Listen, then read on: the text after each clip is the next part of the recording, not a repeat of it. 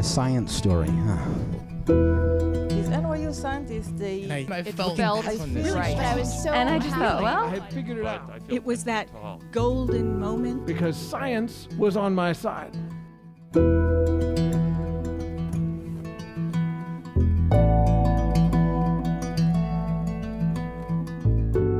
Hi everyone, welcome to the Story Collider, where we bring you true personal stories about science. I'm your host, Erin Barker, and this week we're bringing you stories about that magical moment when a new life is brought into the world. Whether the new life in question is of the human or the turtle variety. Our first story today is from Ed Pritchard. It was recorded back in the before times in December twenty nineteen at the Open Stage Club in Miami, Florida, after a multi-day storytelling workshop supported by the Tiffany and Co. Foundation. The theme that night was oceans.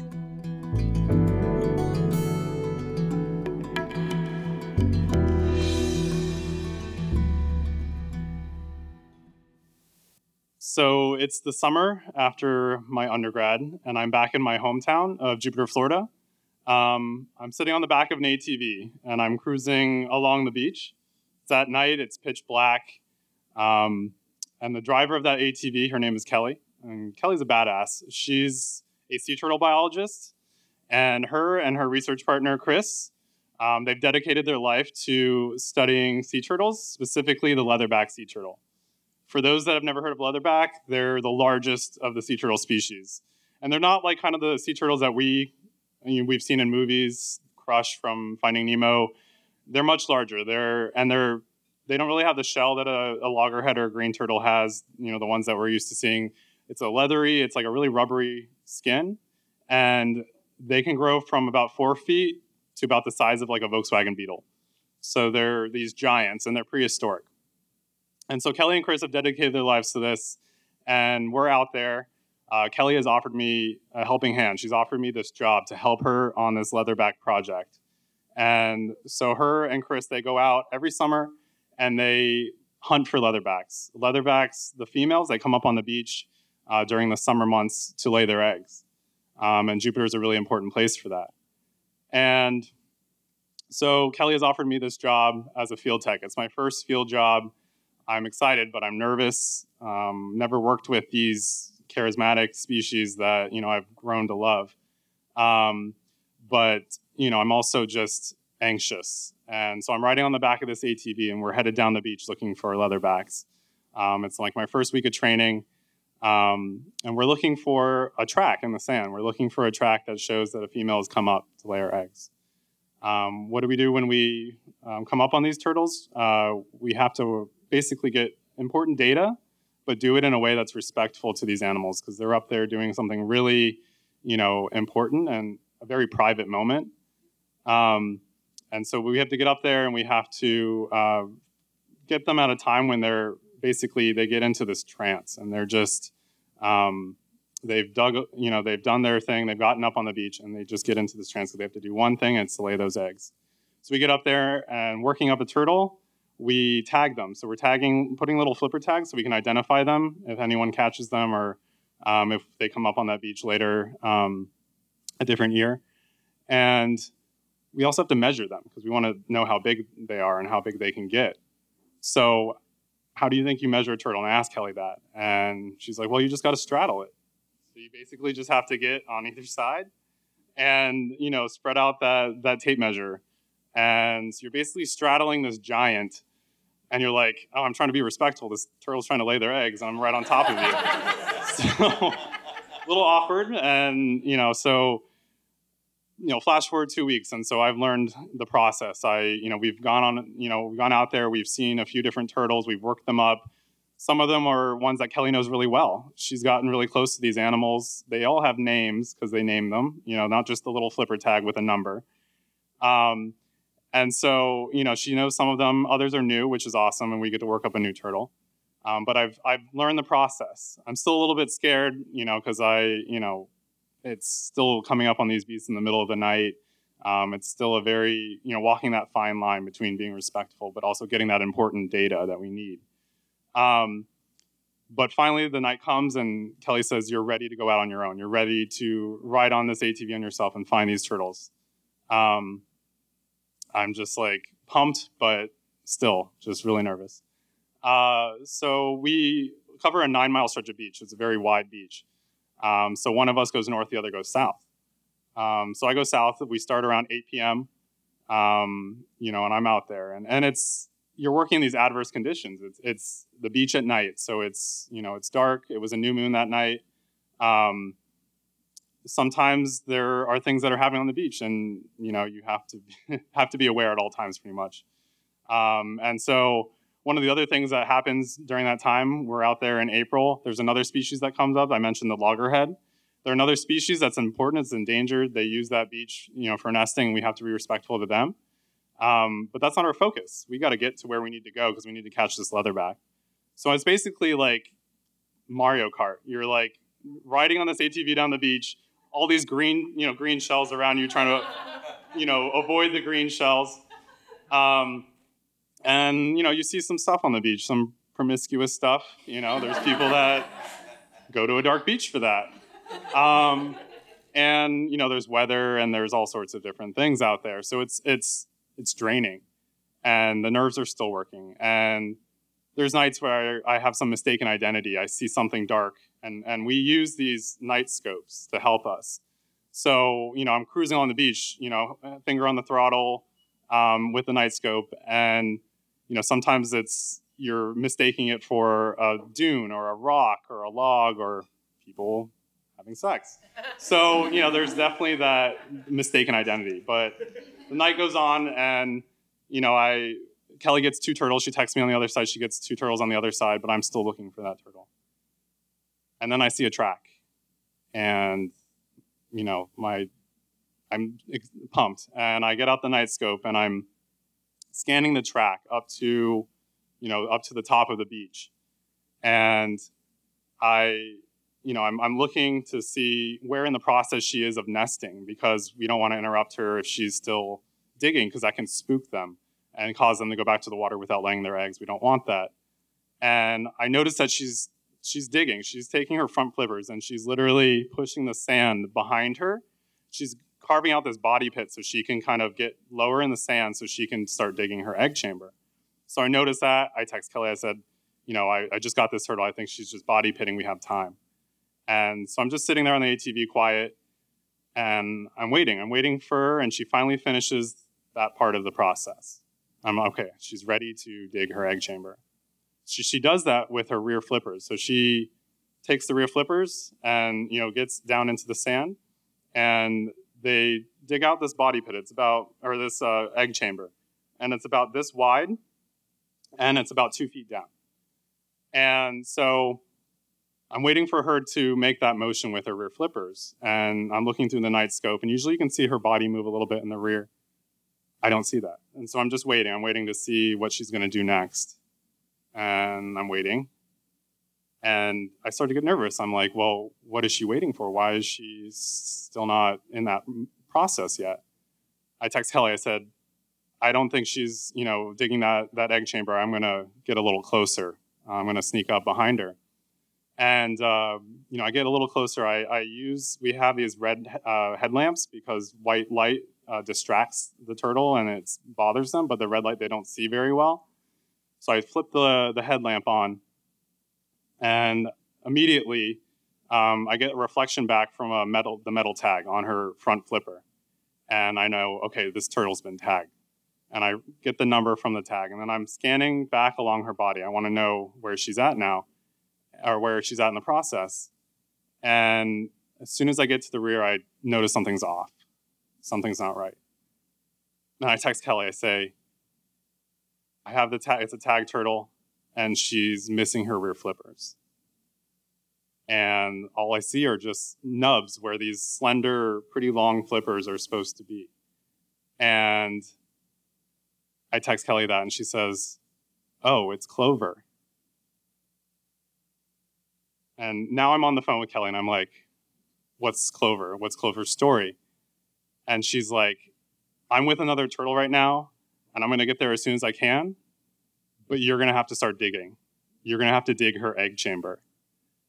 And I'm like, I know what that looks like, but I am, my heart leapt out of my chest, and I'm just, you know, adrenaline, and I get down on my hands and knees, and um, I know I have to be a turtle midwife for her.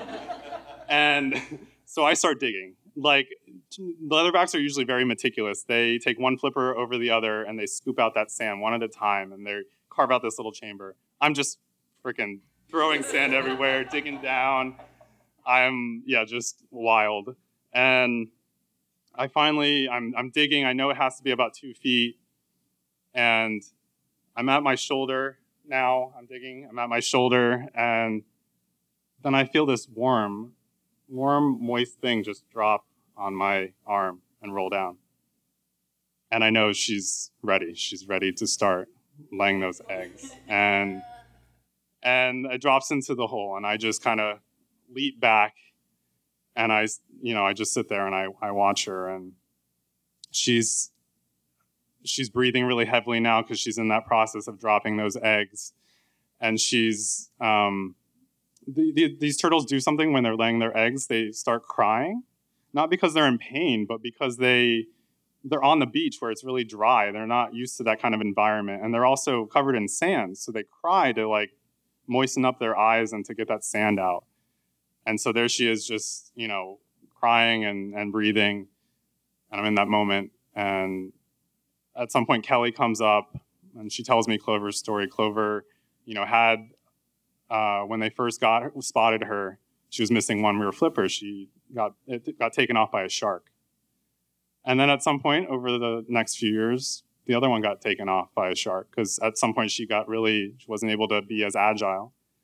And Um, she's like, you know, uh, we work up the turtle, we measure her and do all that stuff. And then we just kind of w- sit there and wait for her to finish that process. And she ends up dropping one hundred fifteen eggs. And we start to see the little nubs move again because she's ready to start covering that nest. And so we get down on our hands and knees and we help her with that too. We're, now we're both turtle midwives. And, you know, we cover up that nest, and then she does her, her end of her process is to take her front flippers and throw sand to camouflage. So she starts doing that, and it's starting to get light out because it's way early in the morning now. And um, so we watch her. She gets up and or she starts to crawl back. And I'm just amazed by, you know, how how much fortitude she has because she's had so much trauma. Now she's doing what she instinctually knows what to do, and she's creating the next generation of turtles. And, you know, I lent her a helping hand that night. Um, but I know that, you know, for that species to really survive, you know, we all need to lead, you know, lend that helping hand for her. So, thank you.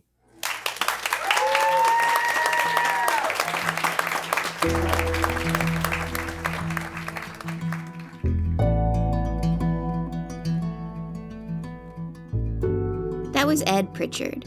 A native of South Florida, Ed has fostered a love for the marine environment since an early age. He holds a master's degree in marine conservation from the University of Miami. As an interpretive programs lead at Miami-Dade County's Eco Division, Ed develops and leads immersive citizen engagement programs that promote awareness and foster stewardship of our local environment, with an emphasis placed on our marine and coastal resources. Ed's ultimate goal is to use effective science communication and education initiatives to inspire the next generation of ocean stewards. Before we continue with today's episode, a few reminders. Don't forget we have outdoor shows coming up this spring in cities like Atlanta, New York, Vancouver, Saint Louis, and more. Find out more at storycollider dot org slash shows. And don't forget that our big annual fundraiser, the Proton Prom, is coming up in Brooklyn on June first. Tickets will go on sale next month. More details, like the lineup, will be announced over the next few months. We're also continuing to offer online storytelling workshops for individuals as well as private groups. You can find out more about that at storycollider dot org slash workshops. Finally, if you're a fan of this podcast, if you, like all of us at the Story Collider, believe in the power these stories have to reveal the humanity behind science, to change our understanding of how science happens and who it belongs to, please consider donating to the Story Collider at storycollider dot org slash donate. You can also sign up to support us on a monthly basis at patreon dot com slash the Story Collider. Our Patreon supporters can receive an ad-free version of this podcast, as well as occasional bonus episodes and other gifts. We are also, for the first time ever, selling merch on our website. If you would like to buy a Story Collider hoodie, t-shirt, or tote bag, you can find those at story collider dot org slash store. Your purchases help to support Story Collider's work. We're so grateful to everyone who helps to make our work possible. Before we move on to our second story, I just want to quickly share something that has been really an honor for all of us at the Story Collider this past week. The Story Collider was recently the recipient of Bronze and Silver Anthem Awards in the category of Diversity, Equity, and Inclusion for our work fostering diversity and inclusion in STEM through storytelling. We could not be more grateful to our collaborators at Boise State's Micron School of Materials Science and Engineering, as well as the Scientist Spotlights Initiative, our storytellers, or to all of you who have supported our work over the years by listening and donating and coming to shows. You all have made this possible. So thank you, and I hope you join us in this celebration. Our second story today is from Story Collider senior producer Ari Daniel. It was recorded at the Oberon in Cambridge, Massachusetts in the Before Times in January twenty twenty. The theme that night was Trails and Tribulations.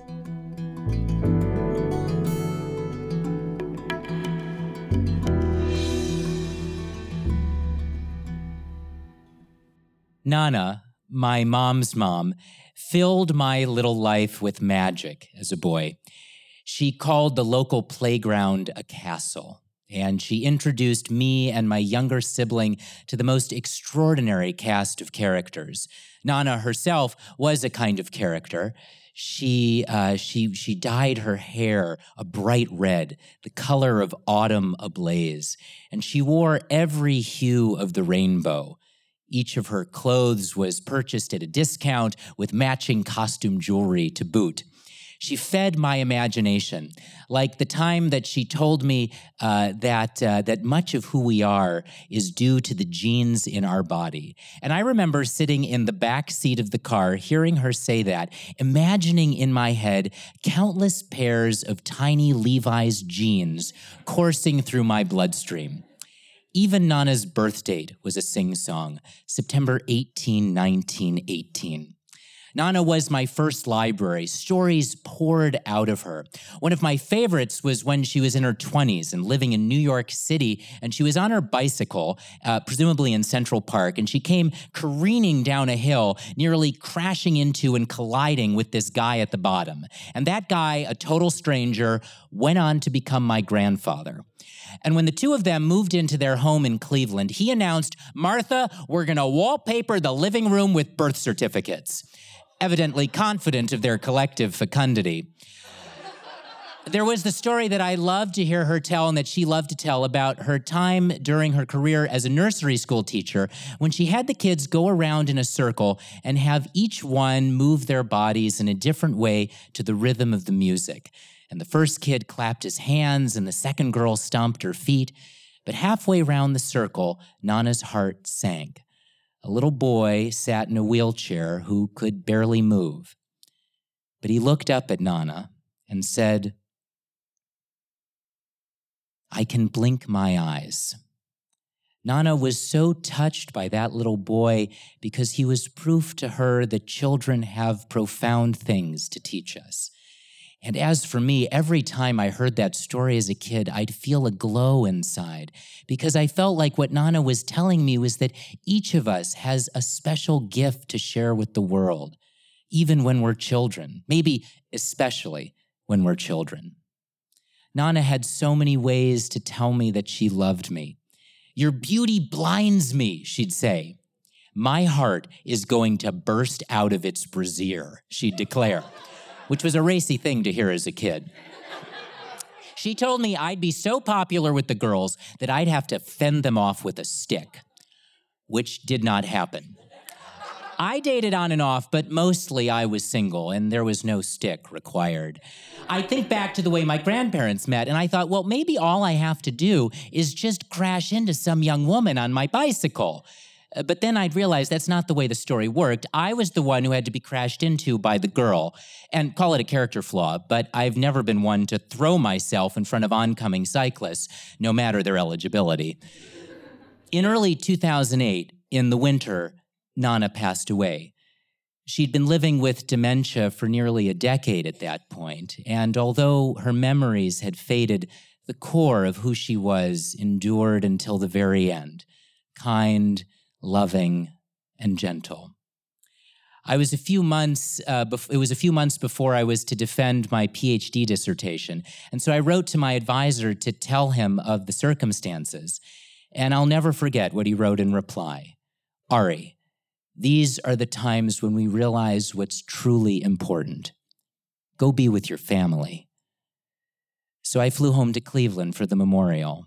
And my mom, who'd been with Nana almost right up until the end, told me that she was amazed that just as Nana's body knew how to live all those years, it also knew how to die in those final moments, all written, presumably, in those genes in her body. So I flew back to Boston, I finished my dissertation, and a few months later I defended my PhD, and I dedicated the whole thing to Nana. It was later that year that I started falling for this girl named Hanwa. She had a huge heart and a fierce sense of justice. She sang and she loved being outdoors and, and she was into languages. She even loved to bike. So all things seemed to be pointing in the right direction. But given my lack of experience with the ladies, I didn't really know if she liked me in return. And before I knew it, it was September eighteenth of that year, Nana's birthday. And I figured something special was going to happen. But the day came and went with nothing. The next night, however, we had our first kiss. And I like to think that Nana was too busy running around in heaven or wherever she is to help us out on her actual birthday. But her schedule freed up the next day, and she helped bring our lips together. A few years passed, and Hanwa and I got married, and we decided we would start a family of our own, wallpaper our living room with a birth certificate or two. And Hanwa took the pregnancy test, and I filmed it. But the results were negative, as they were the time after that, and the time after that, and the time after that. We couldn't quite get our heads around it. Both Hanwa and I are real planners, so the lack of control was disorienting. You see, when it comes to ovulation, timing matters. Blink, and you miss it.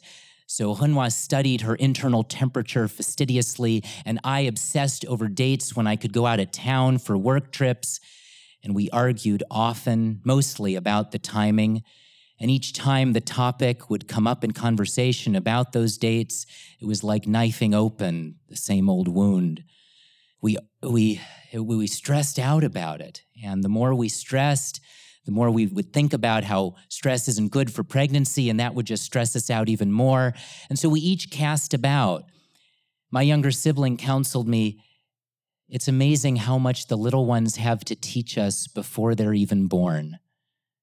It's the kind of thing that Nana might have said. We were a year in by this point with nothing to show for it. And so we took a deep breath and we got tested. One of my numbers was off, one of Hanwa's numbers was off. We were tied. And so we graduated onto I U I, intrauterine insemination, and wouldn't you know, it worked. The first time, Hanwa was pregnant. And within a few days of us finding out, she told one of her sisters in person, and my face flushed. That embryo felt so fragile that I dared not speak of it aloud, for fear of extinguishing that flicker of life. But gradually, the weeks stacked up and the baby became viable. We went in for our big ultrasound and the technician danced through the measurements. I looked on in awe until my eye snagged on something at the top of the screen, the date when Hanwa's pregnancy began. September, September eighteenth, two thousand fifteen. Hanwa and I decided that we weren't going to find out the sex of the baby in advance, but truth be told, I wanted a little girl more than anything. And so when the night finally came and we were in the delivery room and Hanwa gave that final push and our baby came tumbling into the world, the nurses asked me to announce who we were welcoming. It's a girl. I whispered and wept to Hanwa. We gave her the name of Layla, which means night of occasion in Arabic, and the middle name of Martha, after Nana's first name, Martha. Layla's three and a half now, so I've told her about Nana, and she's told me that she wants to meet her. And I just know how much Nana would have celebrated this little girl and cherished her and sung to her and made her feel like the best version of herself. But Nana's not here anymore. So instead, I look at Layla and I tell her, Nana's inside you. And then last spring, it's the morning of my fortieth birthday, and we're in the car. I've got some music on. We're halfway to Layla's preschool when she announces from the back seat, Dada, I'm singing with my eyes. And I pull over, and I look back, and I see Layla beaming from ear to ear, blinking to the rhythm of the music. And there was Nana, a twinkle of magic, shining through my daughter's eyes. Thank you.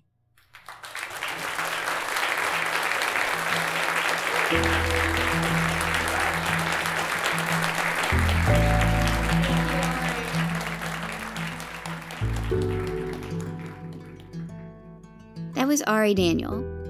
Ari is Story Collider's Boston-based senior producer.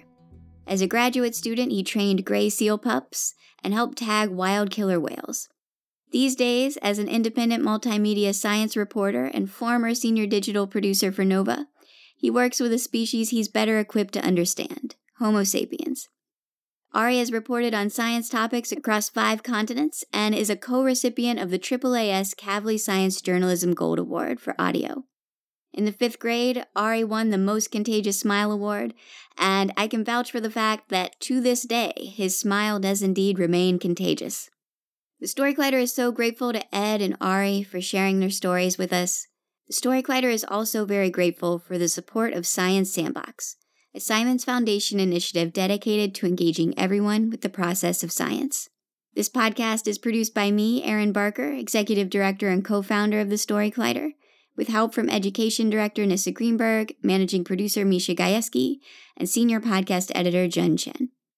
Special thanks goes out to Story Collider's board and the rest of our staff, including Managing Director Anne-Marie Lonsdale, Science Advisory Fellow Edith Gonzalez, Operations Manager Lindsay Cooper, and Marketing Manager Nikisha Roberts-Washington, without whom none of this would be possible.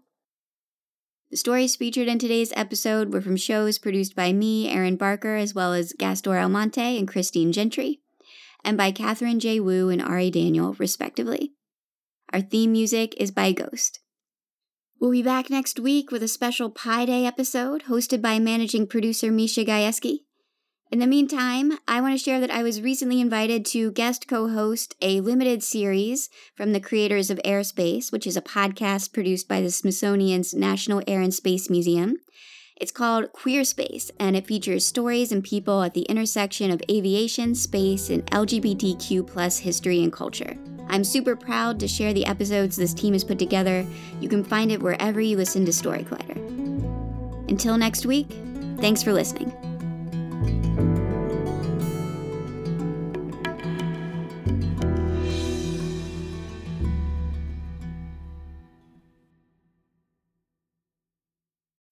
When you need mealtime inspiration, it's worth shopping Kroger, where you'll find over thirty thousand mouthwatering choices that excite your inner foodie. And no matter what tasty choice you make, you'll enjoy our everyday low prices, plus extra ways to save, like digital coupons worth over six hundred dollars each week. You can also save up to one dollar off per gallon at the pump with fuel points. More savings and more inspiring flavors make shopping Kroger worth it every time. Kroger, fresh for everyone. Fuel restrictions apply.